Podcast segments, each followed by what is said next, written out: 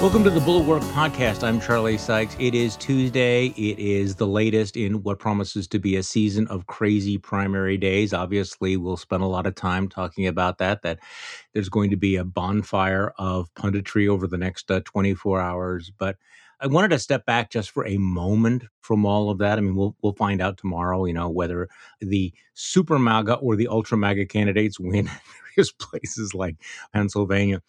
But today we are lucky enough to have uh, as our guest Tim Alberta, one of our favorite podcast guests, who's a staff writer for The Atlantic, also the author of the best selling book American Carnage, and his latest piece, How Politics Poisoned the Evangelical Church, is online and in the June issue of The Atlantic. So, welcome back, Tim. How are you? Hey, Charlie. I'm doing okay, man. How are you? Well, you know, this is a tough piece to wrestle with, I'll be honest with you, because you know it's it's one of the things that i will admit that i have had the hardest time understanding over the last and now it's you know going on five six years the transformation of the christian church the you know white evangelical churches. And what your piece suggests is that whatever has happened to them seems to be accelerating and that that's difficult to get your head around. So before we even get into your story tim this this is a very personal story. What sets your piece aside from a lot of the other commentary is that this feels very, very personal because you, in fact, come from this religious tradition. Yeah, that's right. I, I grew up in the evangelical church. Um, I'm a pastor's kid. My my dad was the senior pastor at Cornerstone Evangelical Presbyterian Church in a little town called Brighton, Michigan, and I grew up there not just spiritually, but sort of physically. My mom worked at the church as well. I mean, I, I spent most of my time in that church. You know, when I wasn't in school, summer vacations and whatnot were spent, you know, playing hide and go seek or shooting baskets at the church or, you know, I, I was just there all the time. So I, I sort of grew up, I was steeped in church life, in church culture. And it was really, I think, the relationship I had to the church that I, I think uh, in some way planted early seeds of, of skepticism in my young journalist brain uh, as far as not skepticism, not suspicion of Christ or of scripture, but of, of man, eh, of people, of relationships and power and transactionalism and cynicism and manipulation. And I, I, I can just, you know, this some people might roll their eyes at this, and that's fine. But I can just remember being a pretty young kid, you know, sitting in church and, and observing things and seeing what my dad had to deal with and what my mom had to deal with, and just being sort of highly skeptical of of what it was I was seeing and what was playing out around me. And uh, there are a lot of wonderful people in and around the church. There were then, and there still are now. But the church is not uh, as much as we might, might want to believe that it is sort of a, a, a, place that is insulated from all of the, the pressures uh, and the tension points uh, of society around it.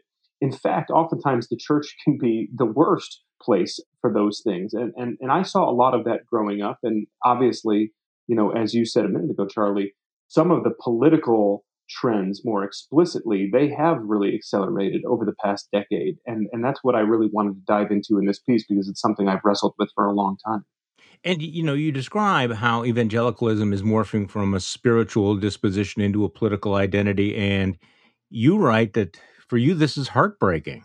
Um, and, I, and I think you've, you've you've you've you've explained this, um, and, and because in so many ways it turns the Christian witness into a caricature, doesn't it? It, yeah, it really does. It, it and and the, and the, the problem is, um, you know, I, I, tried to explain this to somebody a, while back. Um, I, I I know some people from my home church who are just some of the most generous, compassionate, loving people that you'd ever want to meet.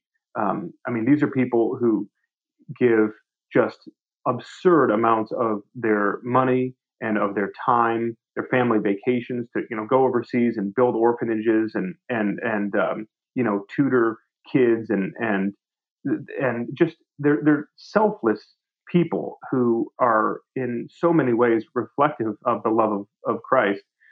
But if you were to grab them and do a man on the street interview outside of some political event, they would they would share some political opinions with you, not just like, oh, who this is who I'm voting for, but some conspiratorial and fringy stuff that would make you think that they're a lunatic. Mm-hmm. And the problem is that it's become increasingly difficult to to separate some of that political thought from the spiritual thought inside a lot of these evangelical churches. In fact, what we've seen is sort of an encouraging from many pastors, from many Christian leaders, from some sort of evangelical figureheads to really merge the two together. And, and so it's made it more and more difficult to distinguish between the two.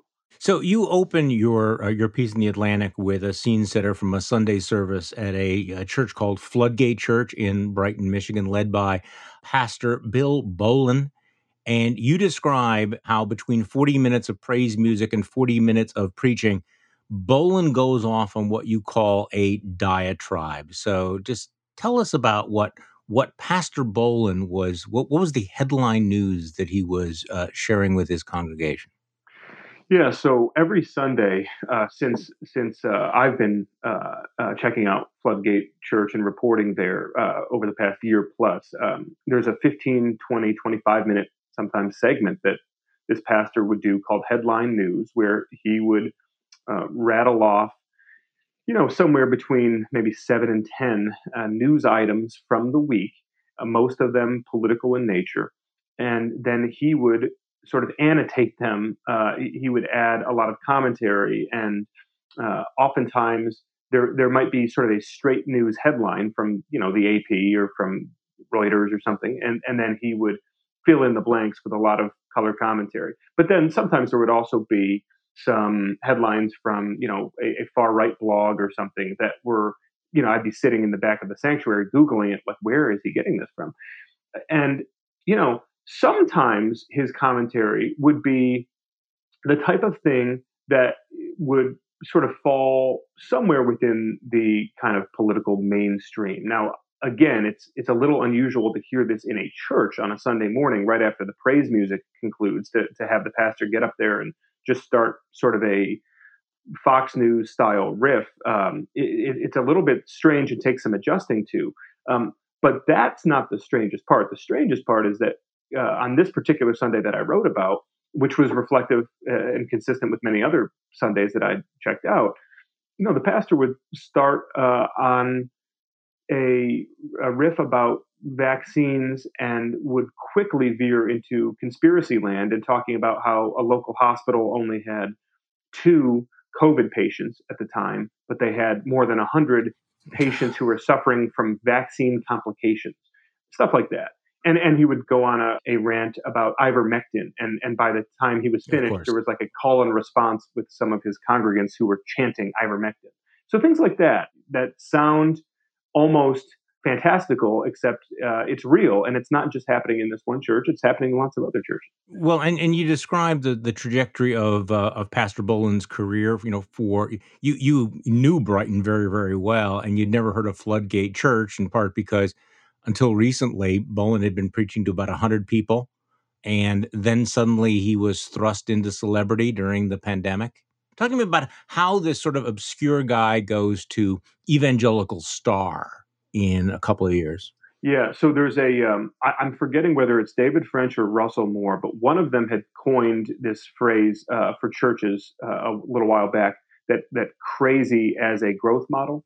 And crazy was pretty much the growth model here. What this pastor decided to do around easter of 2020 you know just in the earliest days of the pandemic when churches were asked to close down to prevent transmission while everybody was trying to figure out what was going on with covid this pastor refused and he kept his church open and this is in a very, you know, Charlie, you're from the conservative suburbs of Milwaukee, so you know that the conservative suburbs of Detroit very much pattern the same way. Mm-hmm. And and for this one pastor to keep his church open, he became sort of a celebrity, and his church became sort of a cause locally. So a lot of people from surrounding churches in the same town and the same county who were up in arms with their pastors for having shut their churches down, which they believed was an act of fear or cowardice or, or you know bending the knee to almighty government whatever the case may be they were sort of outraged. And so when this church remained open, people rushed over there. And suddenly, this church, which had been for most of its history uh, holding services that would cater to about a combined 100 people, give or take, on an average Sunday, well, suddenly they're pushing up into several hundred, and then many hundred, and then up over a thousand. And within a year of uh, of Bolin making this stand and and uh, kind of making a name for himself in the, in the suburbs of Detroit by keeping his church open, suddenly they've gone from 100 people to 1,500 people, and today they are pushing towards 2,000 people, and they've bought a brand new facility, and they're growing like crazy. So so there is a growth model here that he tapped into. And uh, and again, Charlie, not to be a broken record, but I'd be remiss if I didn't say this isn't just happening at this one church. There are right. lots of stories of this happening elsewhere. You know, it strikes me listening to that particular story that that the pandemic really has contributed to the radicalization and the crazification of our culture and our politics uh, in, in, in, in ways that I'm not sure that we fully understand or we're beginning to understand. You know, I, I, look around right now and I think, you know, things were bad in 2017 and 2018, but they're exponentially worse now. And, you know, the, the crazy is accelerating. So do you, do you agree? I mean, did, did the pandemic and the shutdown have a, an accelerant effect? I won't say trans, transformative effect, but an accelerant effect on the crazification of all of this? Oh, no, no doubt about it. And actually, Charlie, I'll say this specific to the church, specific to evangelicalism in America. I've had this conversation over and over and over again with, with pastors and with church leader types and just with everyday churchgoers over the past year while I've been doing all this reporting. And for all of the disruption and volatility of the previous five, six years, you know, Trump's presidency, obviously, and the siege of the Capitol, and his impeachments. But then, you know, other things, you know, the George Floyd killing and the racial protests and social justice marches, the Me Too movement and these reckonings over sexual abuse, including inside the church. And all of these things have been hugely, hugely disruptive inside American evangelicalism. But I would argue that nothing has been more disruptive and nothing has been more of an accelerant on these trend lines that we're discussing here than has been the shutdown. Because it plays directly into the fears that have been festering inside the evangelical church for decades that there is, at the end of the day, a secular liberal plot to shut down churches, to banish God from public life. And it's just difficult for people who have not spent time in evangelical circles to really understand what I'm talking about, but it's a very real thing. And for a lot of these folks, they viewed COVID and church closures. You know, in some cases, churches were only closed for three or four weeks, but it didn't matter. That was it. That was enough to validate this idea that the government was coming for them. So there is a siege mentality, and a lot of this revolves around. I mean, you've described it, but a lot of this also revolves around the whole issue of religious freedom and the salience of that debate about, you know, should there be conscience clauses, should there be religious exemptions, this is absolutely incandescent in evangelical churches and and frankly i'm i'm not sure that uh, folks on the other side fully understand uh, how powerful those questions are when it comes to this sort of you know we are under siege we are victims they are coming for the secularists want to destroy us has become do you agree with that? I do i mean it, it's a um, it's it's a very particular mindset and, and and by the way uh, this is why in 2016, I write about this a little bit in my book, but it was, mm-hmm. I think it was largely glossed over by folks, you know, sort of following the Trump campaign and, and even folks who were writing in some detail about his relationship, his alliance with the evangelical movement.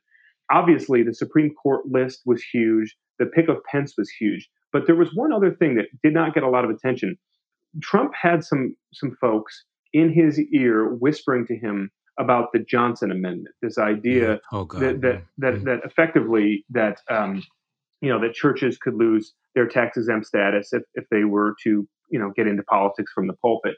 Um, that is something that particularly when Trump, right after sealing the nomination, met with a bunch of evangelical leaders and, and hundreds and hundreds of evangelical pastors in New York uh, at the Marriott Marquis. This is May of 2016. I was there covering it, and I can remember when when when he discussed that people afterwards were discussing it. That is an issue of serious salience in that community. And it's the kind of thing that just doesn't resonate outside of a very sort of narrow uh, strip of, of, of American life. But it is there, and it's something that I think is, has sort of a real galvanizing effect. Okay, so you start with this profile of Pastor Bolin, who has become a superstar because he's leaning into the crazy, but you also showcase another pastor uh, named Ken Brown, who has a ministry in Trenton, which is a, a suburb of Detroit. And, and he's a conservative pastor of a conservative congregation. But uh, as as you write, he is one of those who's worked hard to keep his members from being radicalized by the lies of right wing politicians and media figures. How is that working out for him? Um, you basically have these two contrasting pastors. What is what is happening with with Ken Brown? Yeah, you know, it's interesting, Charlie, what sort of ties these two figures together, these two pastors in the suburbs of Detroit, uh, is that they're so different, obviously, in so many ways. But the one thing they have in common is they feel like they uh, have been sort of pushed too far and that there's no way to avoid politics at this point, right? Uh, uh, and now, obviously, you have the pastor Bill Bolin at Floodgate, who's really leaning into it. It's not that he's been sort of pushed into it; he's been political, but he believes that the church can't afford to not be political at this point. Ken Brown is coming at it from a bit of a different perspective. He's looking at what's happening in the culture and how it's invading his church. Uh, as he put it to me uh, in one of our conversations, like his job is to look out for not only his people, uh, but for his church and for some of the threats that are infiltrating it. And in his view, what he's seen happen over the last four or five years is that uh, all of these really ugly and, and tense and polarizing debates over politics and policy and you know culture and, and social issues uh, have infected his church and they've turned people against one another and he tried for a long time to sort of not engage with any of this and to stay above the fray and just kind of focus on scripture. But it wasn't working. And he saw things deteriorating and getting worse and worse and worse. And, and specifically, what he saw was a, a real sort of wave of, of disinformation and, uh, and, and untruth and falsehoods and conspiratorial thinking invading the church, which again is a theme that runs across my conversations with mm-hmm. pastors all over the country. And so what what this other pastor Ken Brown decided to do was to lean into these political debates but but in a very different sort of tactical way. He has decided to confront head on uh, a lot of the lies and and the conspiracy theories and the disinformation that he has seen mm. affecting the people in his church not just pulling people aside on a one by one basis and saying, "Hey, I saw you posted this thing on social media. Are you sure about that? Let's talk about it because because this this this might not be true." But but actively from the pulpit, uh, preaching to his people on almost a weekly basis, and also using a podcast series uh, and a blog that he has to really try and counter some of the influences in our politics that he believes have distracted his people from the Bible. Well, how is that working out for him? What kind of reaction pushback is he getting from his congregants? Well, it's been mixed. Uh, you know, he he, as you mentioned, Charlie, he pastors a pretty conservative church, and he himself is a, is a very conservative guy. This is, you know, just lest anybody think that this is one of the woke pastors, whatever woke even means anymore. I mean, this is this is a, a very conservative guy, lifelong pro-lifer, never had a sip of alcohol. You know, raised uh, in a Christian home, and so what Ken Brown represents here is somebody who, and again, he, he stands in so well as, as a representative of a lot of other pastors I've talked with around the country. This is somebody who essentially has come to believe that not just politics broadly, but sort of conspiracy politics specifically and and and and all of the lies and the vitriol and the misrepresentation and the manipulation that come with it that those things are representing a betrayal of the gospel, that the credibility of the Christian witness is being damaged by Christians who are subscribing to these things. So you can imagine that when he says that to his congregants, to his to some of his you know very conservative Trump supporting uh, sort of all in on MAGA congregants that some of them have really bristled and and and you know taken exception to to their pastor sort of rebuking them in that way. Uh, you know, at the same time, he's had some members who uh, he feels have really responded well to it and who have told him that you know they've dialed back the Fox News or quit watching cable news completely. And what's really interesting is that he said that with those people, albeit uh, you know they are they may be a, a smaller subset of his of his flock, but he, he's told me that those people who have dialed it back, uh, where he feels like he has had some success in reaching them, those people have demonstrated a, a real renewed commitment to Christ and, and to their and to their their involvement with the church. And so, you know, he doesn't view that as coincidental. But it's been a very hard road for this guy. We've had a lot of conversations over the past year, and you can see in his church the toll that all of this is taking. Well, there's also a real cultural gap between these two pastors that you focus on. I just want to read a paragraph from because your writing is so uh, vivid. Brown is polished and buttoned down. Bolin is ostentatious and loud. Brown pastors a traditional church where people wear sweaters and sing softly. Bolin leads a charismatic church where people dress for a barbecue and speak in tongues. Brown is a pastor's kid and lifelong conservative who's never had a sip of alcohol, which you just mentioned. Bolin is an erstwhile radical liberal who once got so high on LSD that he jumped on stage and grabbed a guitar at a Tom Petty concert. So, I mean, there's really there's there's a lot going on here.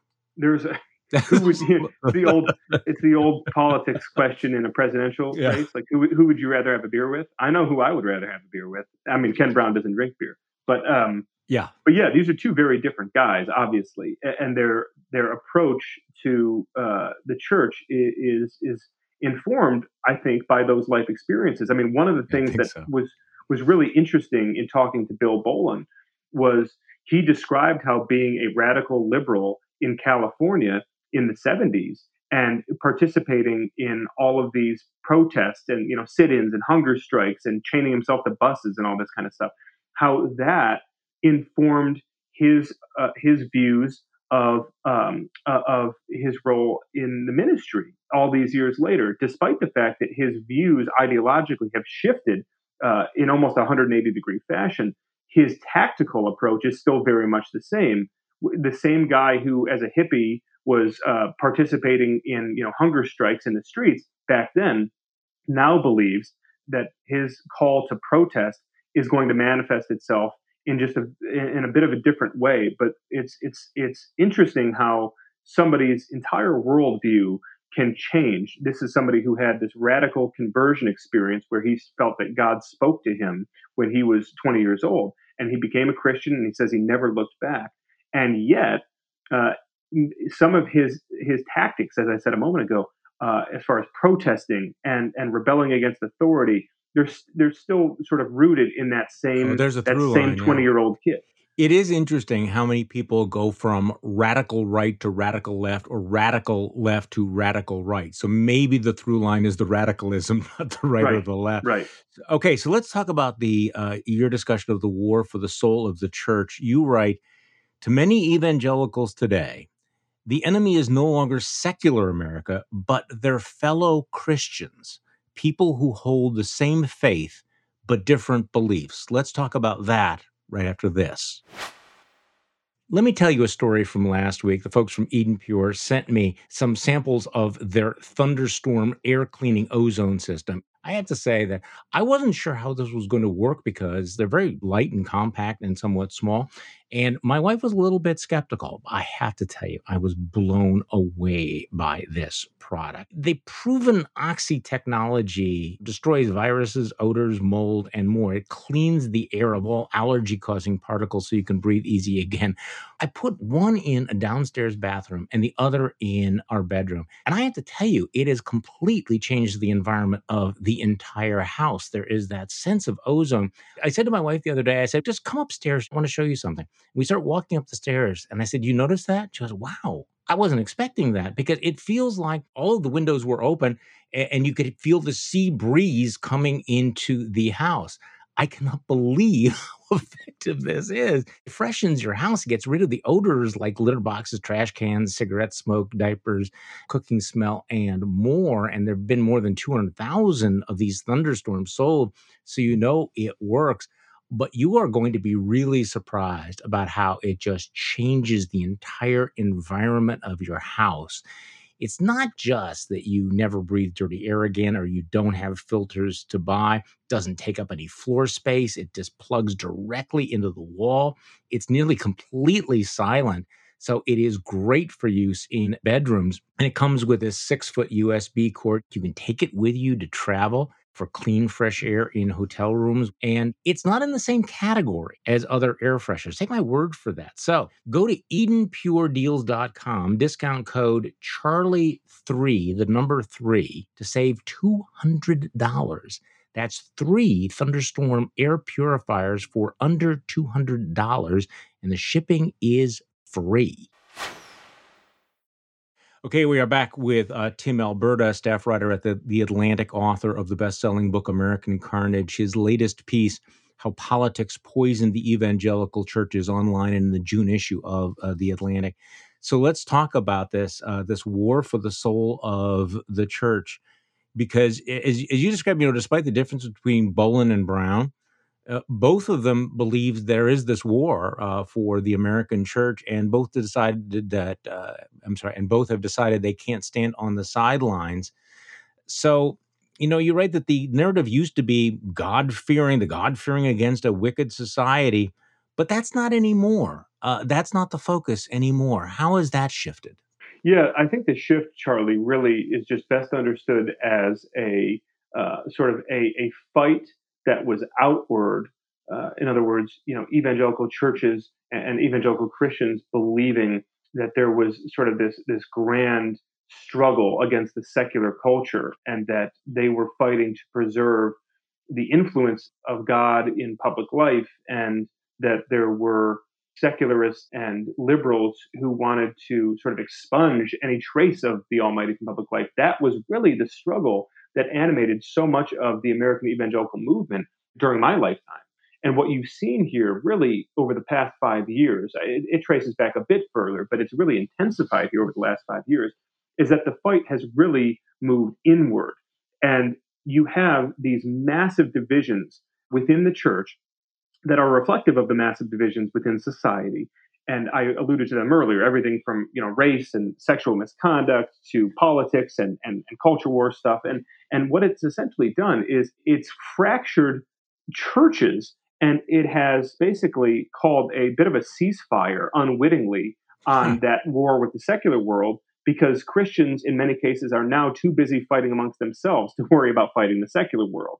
And so, what you have is, I think it might be too reductive to just think of it as a uh, sort of symmetrical struggle or as just two sides. I mean, I think that there is some nuance here, but but you do broadly speaking have a bit of a, a warring faction on the one side with people like Bill Bolin who really believe that time is running short for America and that there is a war on Christians in this country that is therefore also a war on the politicians and, and the political party that represents them. And so they are inclined to merge these things together and, and believe that the church should be very active in politics from the top of the ticket all the way down to the local level, that the church has a responsibility in its community to be a central player politically.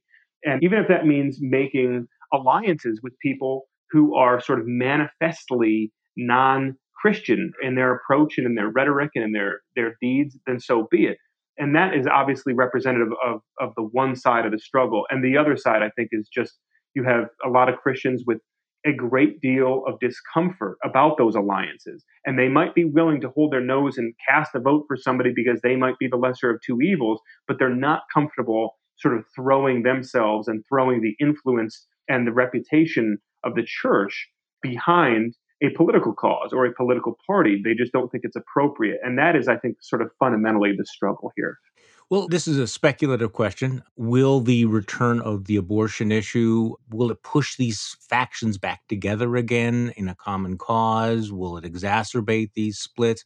How do you see that playing out in this whole story of the radicalization of evangelical Christians?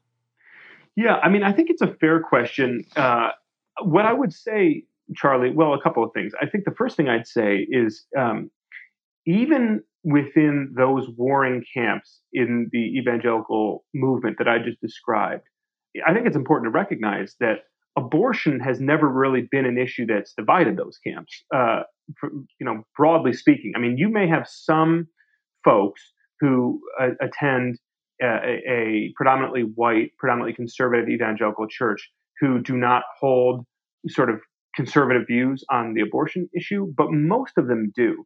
In fact, the fissures I'm describing here over politics and, and culture and some of these key social issues, and and and whether the church should be engaged on them and to what extent the church should be engaged on them. I mean, even a pastor like Ken Brown, who I, as I've described, sort of is firmly in the one camp here and wanting to sort of depressurize these issues inside the church. Ken Brown is a staunch pro-lifer. Uh, you know, he even when he never preached on politics from the pulpit for most of his career, the one issue he would preach on every year on Right to Life Sunday was abortion. So I don't know that Roe being overturned and that abortion once again being really front and center for American voters and particularly for Christian voters, I don't know that it's going to have any great unifying effect inside the evangelical movement because again, largely speaking, there's been a lot of consensus on that already. Okay, so you know, I want to talk about the the realignment within the white evangelical church, but you know, as, as you point out, you know, the evangelical leaders set something in motion decades ago that uh, the pastors can't control any longer, and I think this is important because you know there will be people who will say, "Well, nothing's new; it's always been this way." No, um, this is in fact new the last five years let's talk about Donald Trump and, and the role that uh, Trumpism has played in all of this. Viewing him as the apex of the movement's power, but also at the same time, the beginning of what you describe as the unraveling, these larger battles, you know, cultural reckonings over race, vaccine mandates, elections have also divided the church. So, I mean, it, it seems that they're at this apex of power and influence, especially when Donald Trump was in the White House but they're really tearing each other apart. I mean, and it, you know, you, talk about the Southern Baptist Convention fighting over race relations, women serving in leadership. The United Methodist Church looks like it's going to have a divorce over social and ideological divisions. Other denominations losing churches as pastors and congregations are walking away from the leadership. So, I mean, there is a real realignment going along. What role did Trump play in all of this? I know not everything is about Donald Trump, but it's hard to tell this story without talking about that. Yeah, of course it is. It, it's impossible to tell the story without talking about Trump. Not necessarily because he was the driver of this divide, but I think in some ways he kind of ripped a band aid off, if you will. Uh, you know, in other words, some of these wounds were already there maybe they weren't wide open and, and actively bleeding, but they were there.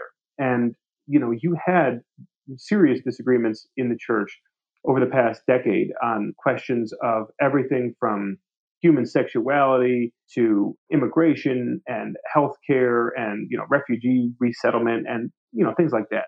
Depending on the individual congregation, you'll have people tell you that yes, we've wrestled with these things, but we've done it very quietly and diplomatically. And other people will say, no, we've kind of had all out brawls on these things, but we've still held together.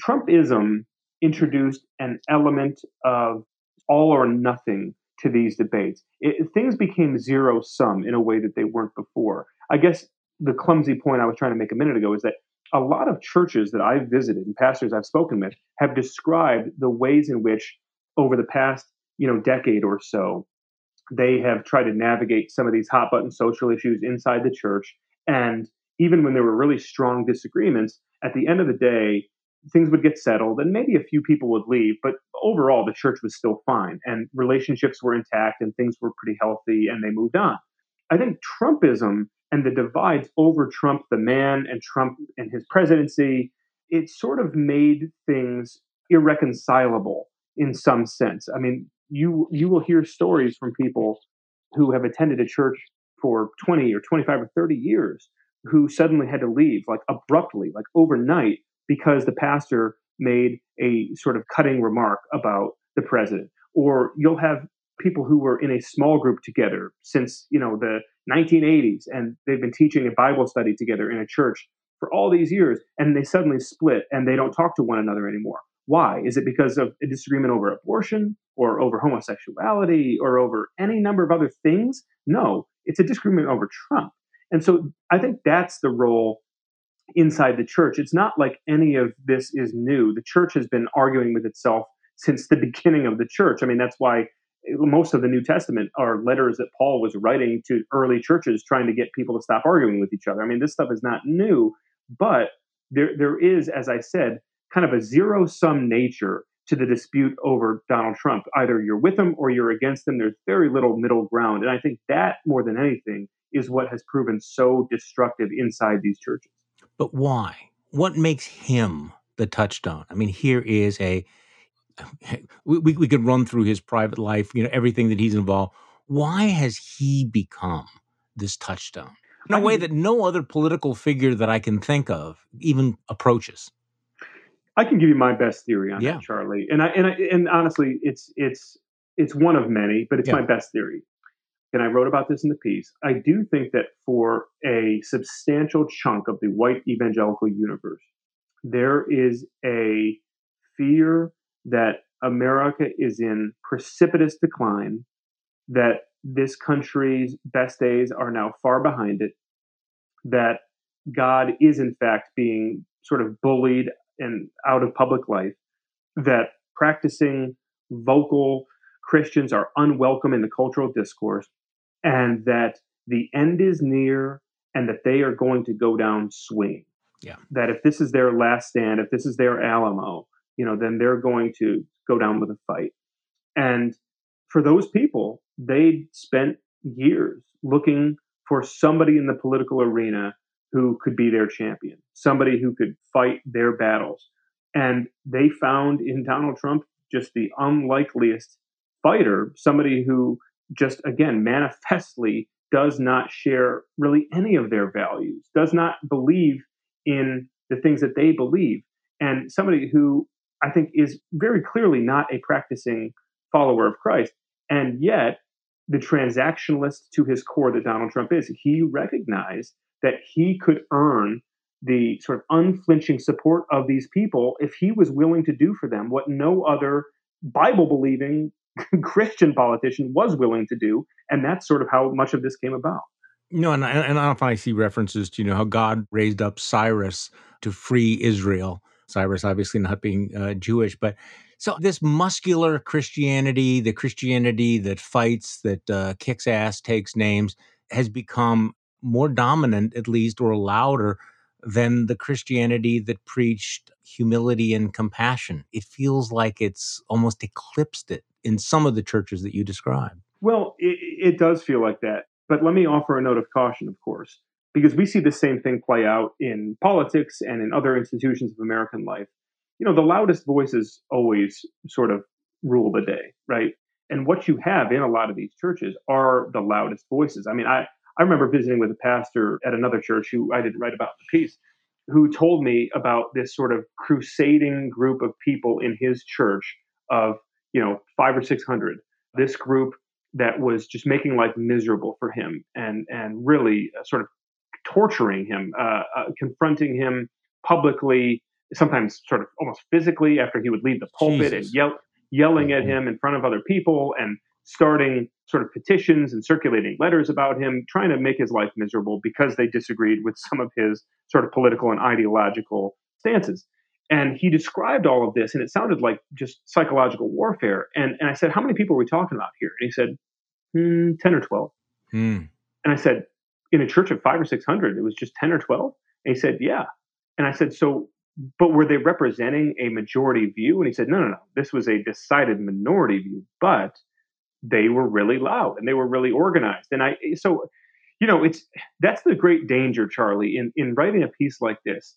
You're, you know, we're talking about tens of millions of people when, when we write about white evangelical Christians in America, right? Tens of millions of people and it's really dangerous to sort of paint with any kind of a broad brush or to stereotype or, or generalize. But I do think that what you said is true that a lot of the momentum at least the sort of outward facing momentum that you see in the evangelical movement is around that sort of muscular, combative, like come and take it Christianity. But I still don't know that that represents anything near a majority of the evangelical movement.